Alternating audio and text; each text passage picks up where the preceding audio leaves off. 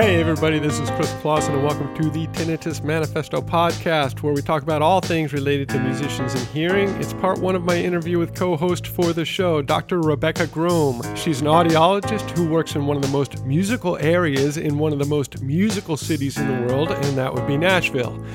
She does a lot of work with musicians when it comes to everything from in ear monitors to tinnitus management. If you're a musician and you just want to have some idea of what you can expect when you see an audiologist, or if you just want to learn a few things about protecting your hearing, stick around. The Tinnitus Manifesto. Uh, more than a billion listeners. But hey, let's make it that let's make that the goal to save I, one billion cochlear hairs. I, I think it's amazing. And I think it's achievable. I do too. Right. I think it is. You know, there's yeah. uh, so much you know, just the small things like anything. It's the little things that you can do to just sort of save, you know, protect yourself a little bit more so that you can hear better for longer, right? Yeah. That's amazing. I love it. So that's the goal. Welcome to the Tinnitus Manifesto. Today we are interviewing Dr. Grome about her, sort of from her perspective as an audiologist, the particular care that is required or the different things that you kind of need to do or you like to do when you're interacting with musicians compared to the mere mortals with hearing loss. Right? Give yep. me just a little background. Go ahead and just sort of give me a rundown. Yeah, yeah. So I bought my practice, Ears for You Hearing Services, uh, five years ago there was a man retiring and he um, was trying to essentially offload his practice to make sure there's a provider there to continue patient care. He had right. been in business, I think, 34 years when he retired. And um, so I bought my office just because I was a rep for a hearing aid manufacturer. I was on the road, I had kids, and my husband and I lived here in Nashville, and I just really wanted um, not to be traveling anymore. Right. And right. so, um, yeah, this office I had been watching for a bit, and when he was finally ready, it just kind of worked out that um, we come we came to an agreement, and I I took ownership. Now the crazy thing of that, there's a lot of crazy things about that. Number one, I did not go to school to be a business owner. I went to yeah. school to be an audiologist. So there was a big learning curve there. Right. Um, the second thing that was kind of surprising is it's in Nashville, Tennessee. I just assumed that everyone here would kind of know how to handle musicians because it, you're you guys are a unique crowd of people like yeah yeah right. yeah so different needs different different issues popping up mm-hmm. um you know we're navigating a different uh demographic yeah. than i was used to you know coming from the hearing aid side of things so yeah i i was really slapped in the face with not only running a business, but right. I had this huge influx of musicians coming in with a lot of concerns that I wasn't prepared to um, accommodate. Well, you're in a, I mean, just the location of that office, you're right. You're surrounded by probably literally 30 uh, recording studios. You're in Berry Hill in Nashville, which is, correct. There are some very well known, very respected uh, studios, literally uh, yeah. probably 20 or 30 of them within a couple blocks of you. Correct. Uh, yeah, and that was that was the thing is people were just like popping in, being like, "Hey, I'm around the corner doing this. Can you help with this?" And I'm like, "Oh, um, yeah, I, right. I, I got to educate myself on this, and I just wasn't prepared. But um, I very instantly had to throw myself into educating in a whole different class of right. thought process and um, clinical procedures that I wasn't used to. So, what are the differences that you oh. had to, to right yeah i have to be jekyll and hyde essentially um, okay so the first thing is wax removal mm-hmm. um, a lot of audiologists will not perform wax removal right now i did a lot of training in the va and so you have to you have to you know be proficient at that right. but a lot of audiologists really don't feel comfortable so i had to buy a lot of equipment mm-hmm. and mm-hmm. i had to essentially get comfortable with um, with wax removal. That was the first thing. Right. The second thing is um, usually musicians are not very educated with general medical dialogue. Right, right. And so I remember even without mm-hmm. even before getting into the musician audiology mindset, there were so many times musicians would come in here for impressions and say things to me that flat out aren't true.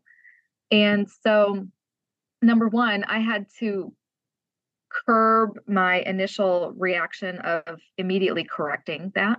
Um, okay. Right, right. Because I'm five foot zero. I I look like I'm 12 to most people, and they don't believe me. It, well, there's that too, and they're also. I mean, that's uh, you know, I will speak for myself as a musician going into an audiologist. It's a nerve wracking experience, right? Correct. Yeah, and, their anxiety is on a ten. Exactly. I mean, this is again back. This is why we're doing this podcast. We're putting a musician with shitty hearing and an audiologist in a conversation just to sort of get rid of some of that some of that stigma. We like we're that's why yeah. we're here to break some of that. But it is true. I mean, I'll I'll be the first to admit it. You go in, you almost feel like the audiologist is judging you like you're going to fail a test all those kinds of you know yeah and and that's the baggage you have to deal with when a musician comes in uh to your office right? Yeah absolutely absolutely. Yeah so um tinnitus is a big topic too with musicians. yeah, right. Um historically they've all been told it is what it is and there's nothing you can do about it.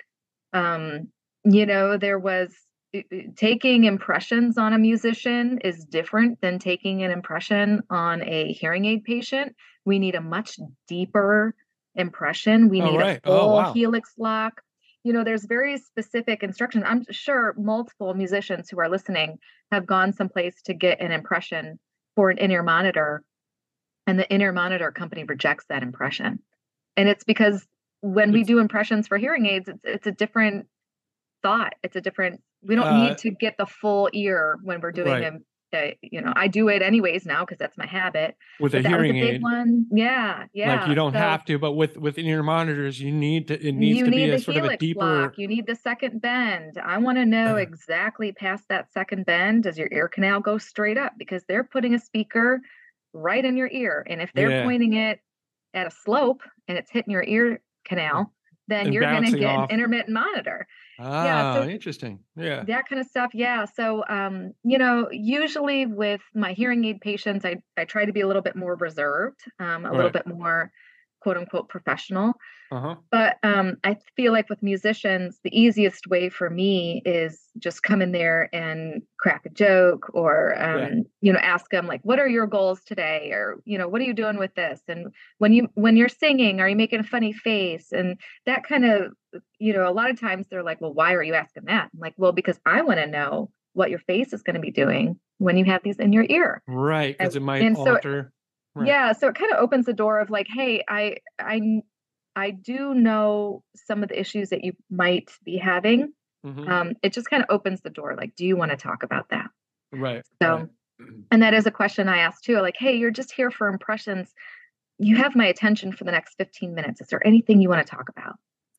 Yeah, uh, uh, and this is one thing I uh, have thought about because you, you do sort of have to walk this line you're not a therapist. You're hearing. You're an audiologist, right? you know, people well, coming I feel in. like sometimes I am. I, that's what I mean. and, and right, and uh, it again as a musician coming in, they're in this. You know, just the fact that they're coming in, especially if they're not there to get in-ear monitors, if they're there to get tested or there because they have a concern, right? They're already. It's like you know already a little bit anxious and there are and and again this it's the psychological stuff right? That the baggage that they carry in with it with them.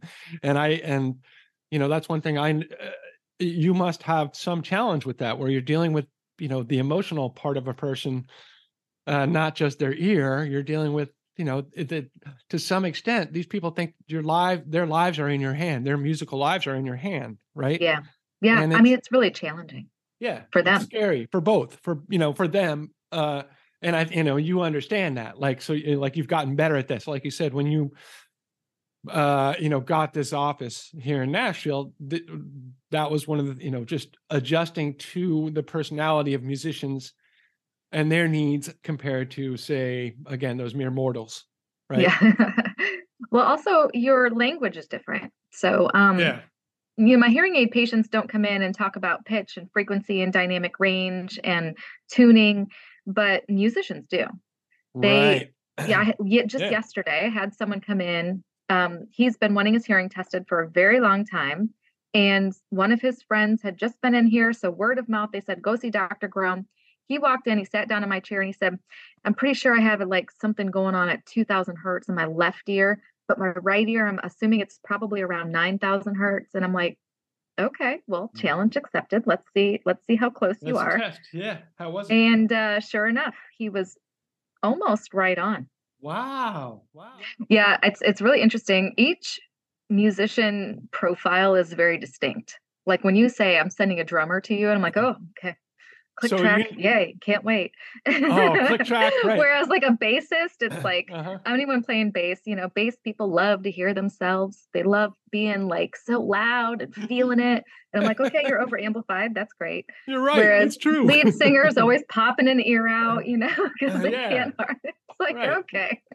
that is true. No, it's it's it's uh Frank Zappa wrote an autobiography many years ago, but he sort of one chapter was just about all the different musicians in an orchestra and their personality traits. Oh, I need to read funny. that book. Oh, it's hilarious. Yeah, there are definitely particular, not just you know personality traits, but also hearing and what they need and that kind of thing, right? Oh yeah, correct, yeah. correct. Yeah. yeah. So yeah, I mean, when mm-hmm. I when I started here, I, it wasn't even six months where I flew up to Sensaphonics in Chicago and was hounded on Mike Santucci up there to kind of give me his wisdom because again, I it, it, in Nashville, I just assumed everyone, all the providers here would be doing everything that needed to be done for musicians and I found that wasn't true. Okay. So right.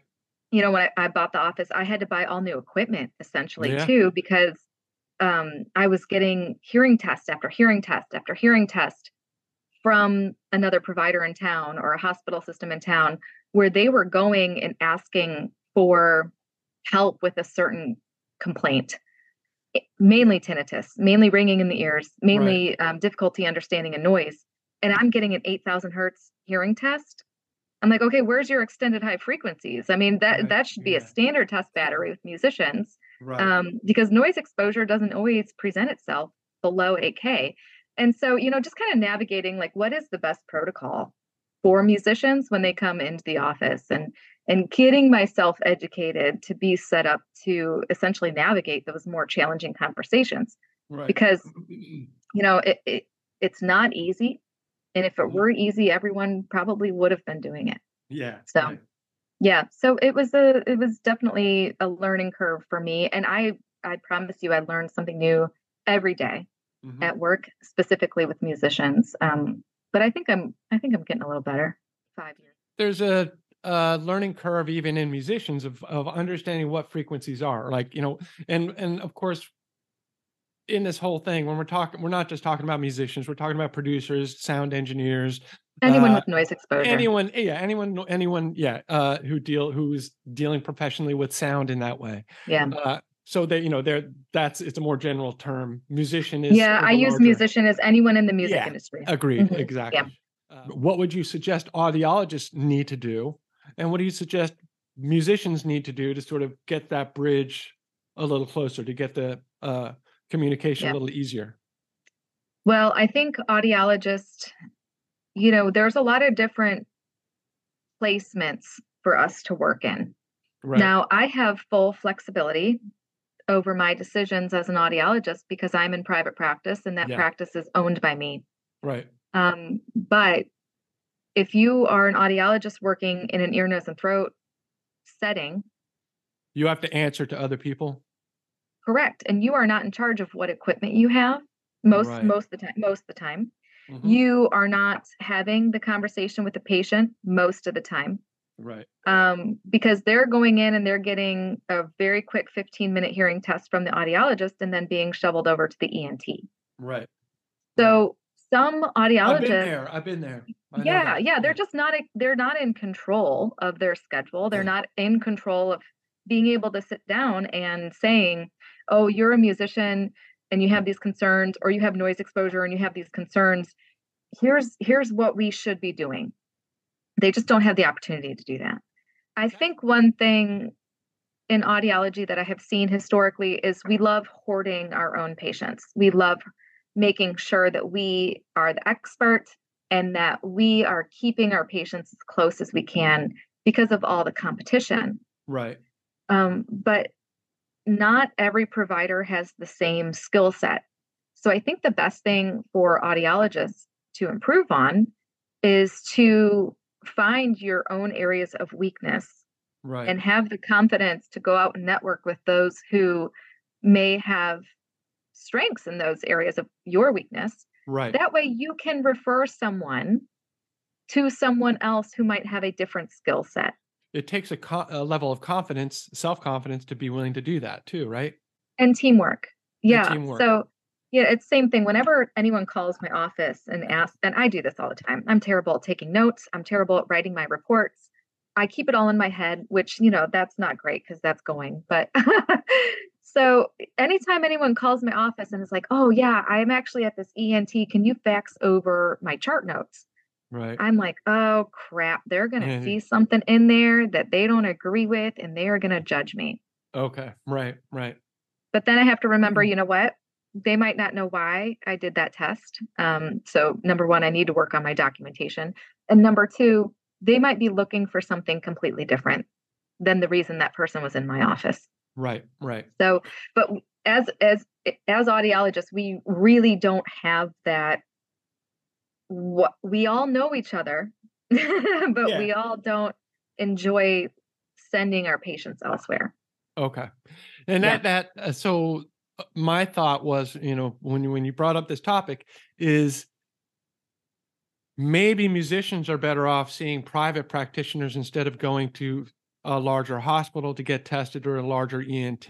Like maybe that's, you know, not necessarily just you know just kind of do some research on who um, is proficient yeah, in right, musician based products. So right, if you I, and uh, again i'm going to talk about sensaphonics. Like if you go to sensaphonics they're an in-ear monitor company they have trained audiologists that we have had to go through their educational program okay, to be able to be a, a provider for them. Yeah, to provide to pre- prescribe so that that yeah go online and do some Mhm. research about who are the in-ear monitor companies sending you to for impressions okay, call up that place and say hey are you also proficient at testing? Are you do you specialize in tinnitus? Do you who if if you don't specialize in tinnitus who in town is the go-to for tinnitus? Right, you know just ask those questions. Um, i know i get a lot of referrals from my google reviews just because people are commenting like oh i've had tinnitus and dr Grome listened. So Right. that in itself has brought in a lot of a lot of patients. But yeah i think um, i think musicians just don't really know how to navigate that yeah. um, because it is a, a unique mindset essentially so in retrospect and again i'd never you know like i said this is just sort of crystallizing a thought that i didn't hadn't really thought about but i know speaking for myself as a musician as someone you know and again just more sort of emotionally connected to my hearing i think for me uh, i prefer sort of the smaller the local you know the independent Yeah. uh, group as opposed to like you said going you you get tested and then you get sent to the ENT and then you get sent to someone else and you get sent to someone else Mhm. uh, I think when it comes to musicians, yeah, uh, in particular, we really want people to know, right, more deeply Yeah. us as people and what our hearing issues are, and and that, you know, that's where I, I think you know a little more sort of individual attention. If given the choice, I would recommend that over going to a larger facility. Uh, that's and and, that- again my personal thought. Yeah, and I mean, I don't want to discredit any provider Oh, yeah. an ENT or a large hospital system because a lot of times you take the job that you can get. You know, Oh, yeah. again, you if you're tied to a city, you you do what you you need to do to work. Yeah. And sometimes they're just not afforded the follow up and the opportunity to to have these really challenging conversations to learn. Yeah. Um, and there are definitely times where I'm sitting with someone and I'm like, you know what? You're in the wrong office because I'm going to have to send you to an ENT because, you know, for you, talk about eustachian tube dysfunction. That's very common with musicians. We're we're dealing with TMJ. That's Okay. another, you know, big conversation that we have. Interesting. Um, you know, sometimes there's medical things that pop up that Right. need addressed. Sudden hearing loss. I cannot treat sudden hearing loss. I can do your test and I can refer you over to um, the hospital system Right. and tell you do not walk out of there until you get your transtympanic steroid injection. But- yeah, right. Because but, you know, yeah, I can't- I can't an do that. right? Yeah. You, uh, you're talking about infection in the ear, possibly. Yeah, that kind sometimes of like a viral infection, sudden hearing Right. losses need to be treated within within 48 hours. Yeah, or you're screwed. And that, Or- and just and that's a good bit of information to you musicians out there. To uh, Yeah, yeah, don't sit if- on it. Musicians it- are great at not doing anything for a long time, Not, oh, we're terrible. flushing their ears out for two Yeah. weeks. Uh, for you, for the listeners out there, if you do notice something fairly sudden, in particular about hearing loss, get in and get, Get it looked in. at. Go. And that is one thing Don't too. I will time. always squeeze someone in for a sudden hearing loss. That's like that, go. that's Right. an emergency situation. So it is exactly right it doesn't you know- matter. That's that's one of those like, hey, you don't eat lunch that day, and that's fine. Mhm. So. Yeah, because and again, we're trying to save those billion hearing, uh, billion cochlear hairs. Billion hair cells. Yeah. oh yeah. Yeah. Um, And that's why I'm so um, push. uh, I am pushy. I am going to say it. I am a pushy provider when it comes to getting a baseline hearing test. One of the things that really, um, and I try to tone this down. I'm going to get my blood pressure up here. I really don't enjoy when people come to me for um, impressions or wax removal from the music industry and don't get a baseline hearing test. I have a- I have a very hard time with that and I I have a scary story, but I did have someone who um, I got a little pushy with because I was doing his impressions and he's telling me all these issues that he's having, and I'm like, okay, well, why are you spending money on a in-ear monitor system and you don't even know if it's doing its job? And so, you know, we went back and forth and back and forth, and I got called a few names, but he ended up in the booth, and I got a baseline hearing test on him, and sure enough nine months later, he woke up one morning and could not hear out of his ear, left ear. And he was having a heart attack. So he calls the office, you know, just obviously this is very traumatic for him, singer songwriter. He has a whole mm-hmm. lineup of stuff to do over the weekend.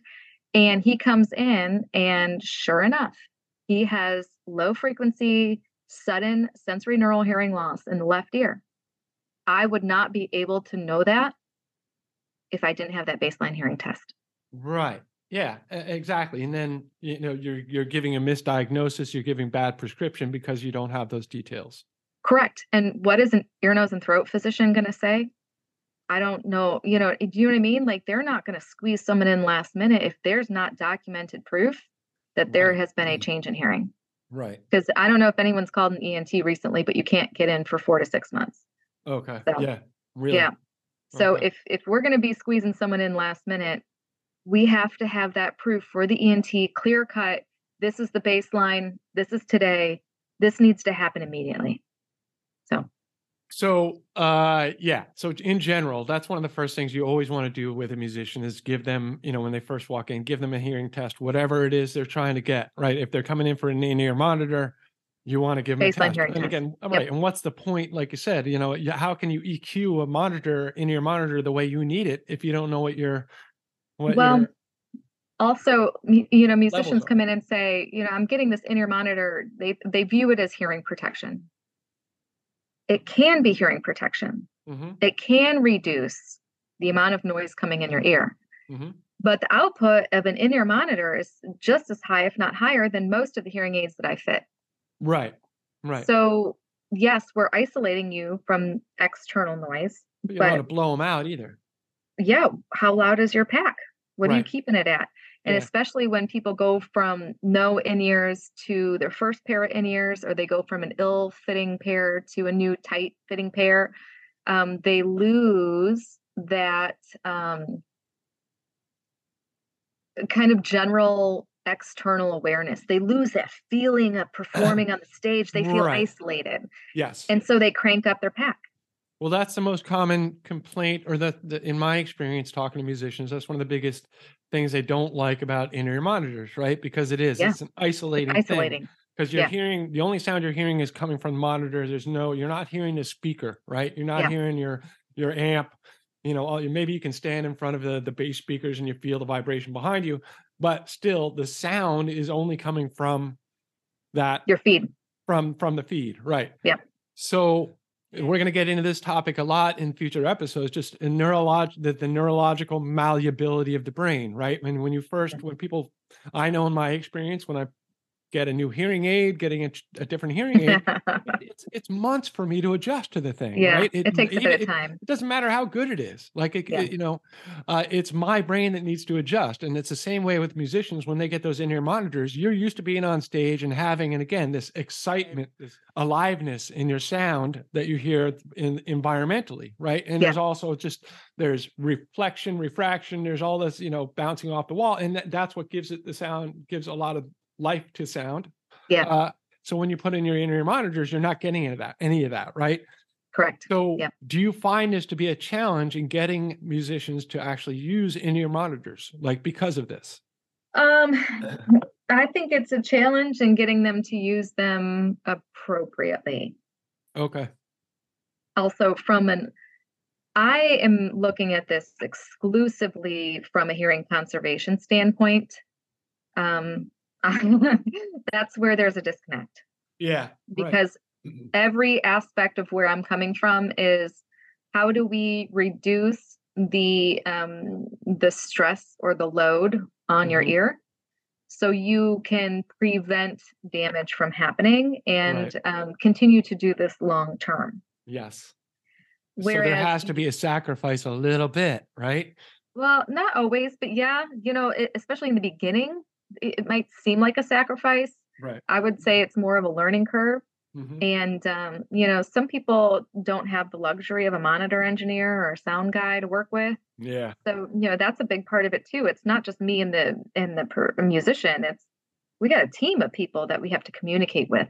Right. Um, so that you know, I, understanding that language and having those conversations and how involved do I need to be and how involved does that monitor engineer want me to be involved? You know, you know that's a that's a little bit of a song and dance as well. So right. yeah.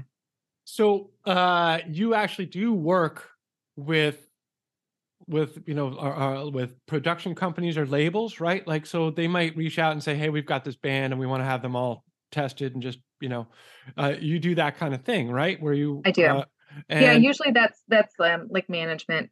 Yeah, right.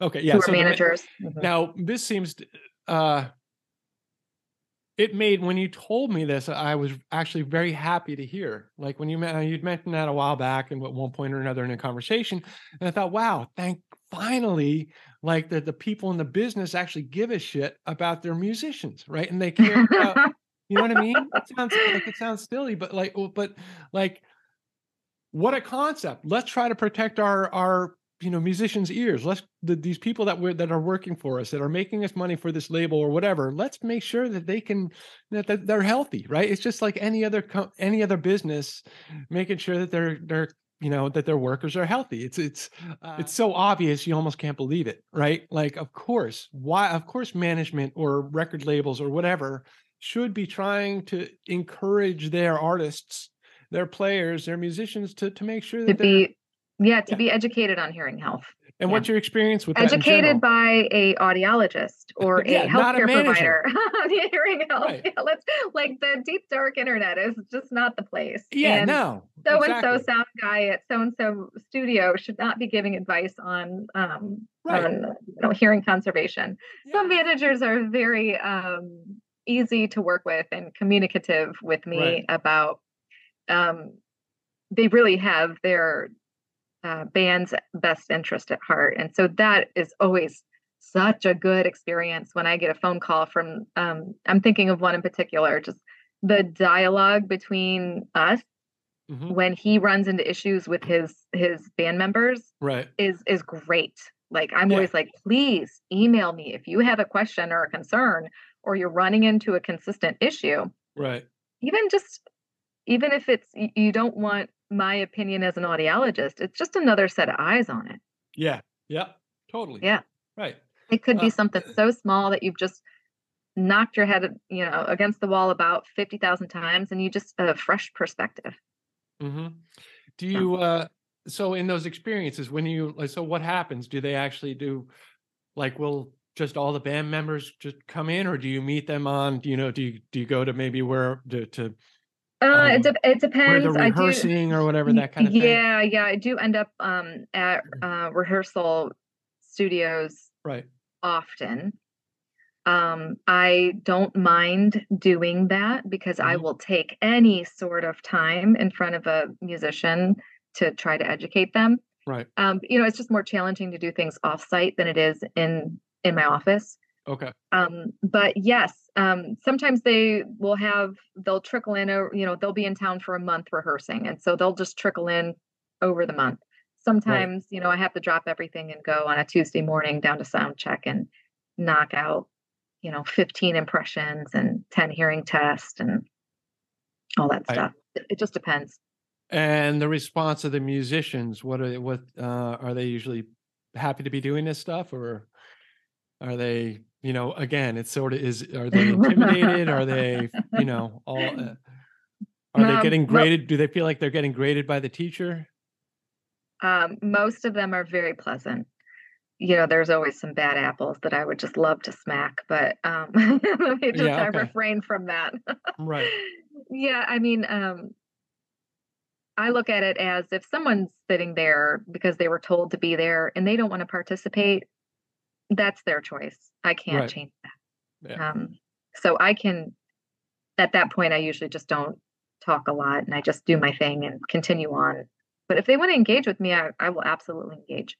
Okay, so if they want to engage with you, you're uh like there they ask you, okay, what things can I do to just sort of protect my hearing and control tinnitus? What are your first answers? You know, a musician, you're giving them advice on how to protect their ears. What are the like maybe top five, four, whatever things that you recommend for musicians in general? Um, well, I would love for it to be an easy five things, but I would say I need a lot more information before I give them a recommendation. Okay. So, most common situation comes up where I'm again doing an impression offsite, and someone just is like, "Oh yeah, I have ringing in my ears, and there's nothing you can do about it." And da da da da da. And so I say, "Well, there are things that you can do about it." And um, you know, what you know, I ask them, "When did it start? What does it sound like? It is it is it even in both ears? Um, what how what brand of in ear are you in? That way, I kind of know EQ wise what's going on. What is Okay. your feed? Uh, What do you listen to in your feed? Because if you're pounding out a 4K click track, Right. and yeah, and- well, yeah, we might have a problem there. So, you know, what what level do you keep your pack at? How long is your show? Are you standing stage left or stage Right. right? Um, All that should outside- matter. So all those things matter. yeah, yeah. Like, do your ears ring after a concert, or are are you feeling pretty isolated? Do you take Mhm. one out and leave one in?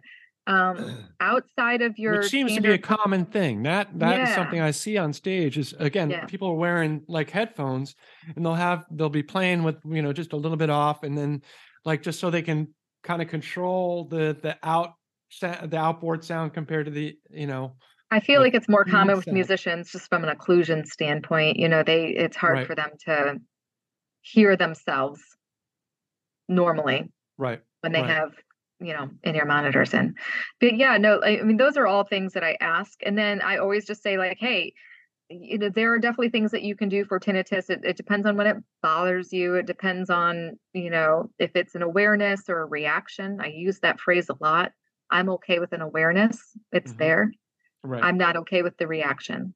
So Yeah. if it it hurts my belly, it gives me anxiety, I can't sleep, or I have to drink because it takes my mind off of that. You know, those are reactions to tinnitus. Um, and that turns into a cycle kind of A cycle of different cyclic- things, yeah, yeah. because you get anxious and then i know from my my experience with tinnitus right the more upset you get about it the more you notice it right Correct. and and you it it's a vicious cycle right Yep. where you as soon as it hits your limbic to- system, yep, Yeah, it, gets, it- it, gets in there. it Mhm. just and it amplifies it's it's a it's a feedback loop almost right Correct. Yeah. Uh, so Yeah, so uh, that I mean, you usually from there, once I get a little bit more information, if I can recommend, like, hey, just maybe try having your sound guide move your click to a different frequency, or maybe use a burst, or maybe, you know, maybe your in ears don't fit right. So maybe we can, I can bring my Dremel over and we can modify it a bit, or you know, maybe you, you can use a comply wrap to help with a fit, and then Right. from there, see if you still have ringing. You know, if it bothers you at night here's some sound therapy things that we recommend but ultimately it always boils down to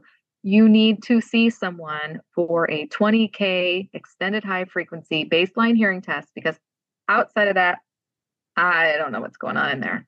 Right. Right. Yeah. Right. And that's, you know, and you won't have any you won't even have a starting point really to to work from until you you get that test, the high frequency test, right? Yeah, to to me, Right. I mean, I I can't really say anything medically unless I kind of know where your thresholds are. So So a musician, producer, whatever it is, come in, they have hearing loss, they have tinnitus. And again, it could just be one example, but sort of, you know, how did you uh how did you help them adapt their ability to record and produce? Like what advice do you give them? yeah. Um, the first one I'm thinking of, uh, he is a fiddle player Right. for a country music artist, and um, he came in the office for in ears, and uh, so I'm doing his impressions, and you know, same conversation. You know, do, you- is there anything you want to talk to me about? And then you know, it turns into, well, I don't think I can hear very well, and you know, I have my in ears turned all the way up because they don't fit very well, and you know, I'm bringing my ears. It's been there forever, and I'm like, Mhm. well, why don't you get in the booth? So we tested him up. You know, just like not not good hearing.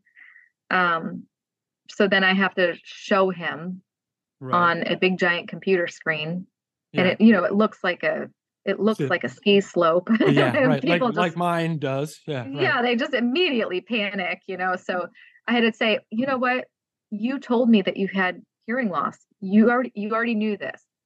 You just Right. didn't know how severe it was. Yeah. So this I know this is shocking because you are visualizing it Mm-hmm. versus hearing it Yeah. but you know so we navigated what that looks like. And then i said you know based on this we need to talk about treating it from a performance standpoint hmm and let's focus that there because that's why you came into my office. You came in for new in-ear monitor impressions. So um, you know can i work with your sound guy or you know who who do i need to talk to to kind of help you get your new in-ears up and running? Once we do that the other conversation i would like to have with you down the road is working on correcting this for your personal life and your social life Right. so i'm not going to say the word ha right now Mhm. Yeah, yeah, yeah. I'm only going to use the term amplification.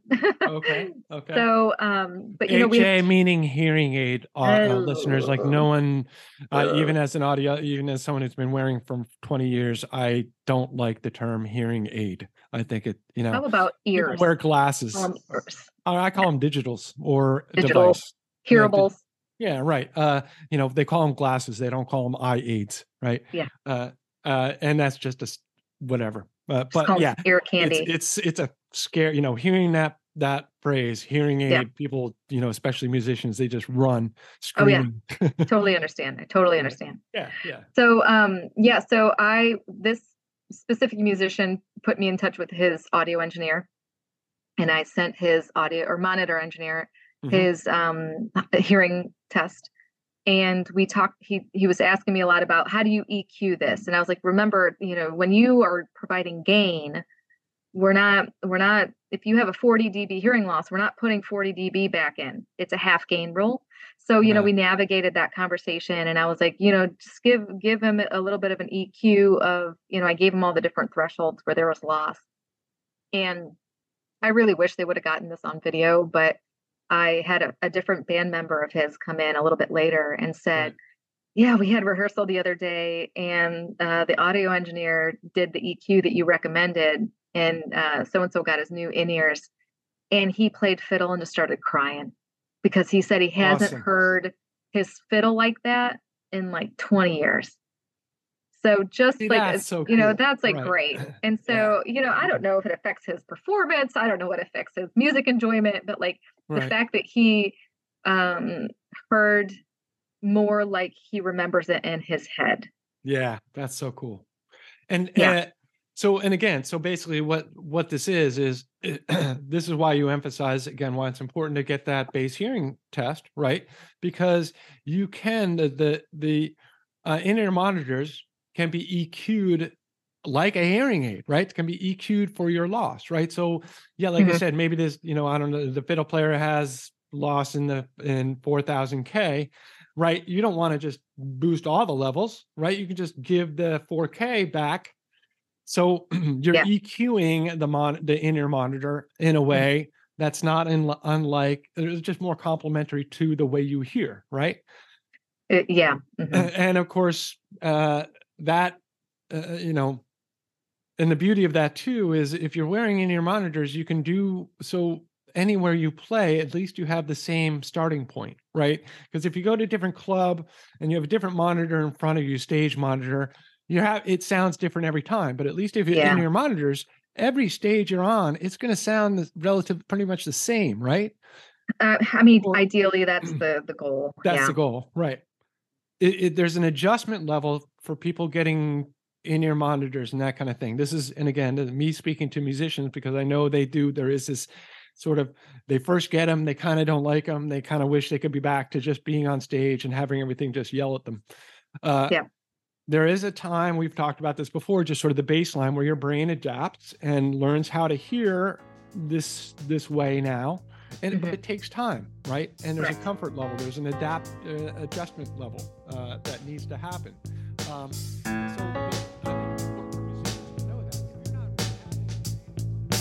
That's it for part one. Check out part two of the Tinnitus Manifesto interview with audiologist and co host for the podcast, Dr. Rebecca Grome. If you want to find out more, show support, or just reach out, you can find us at thetinnitusmanifesto.com and on all the socials.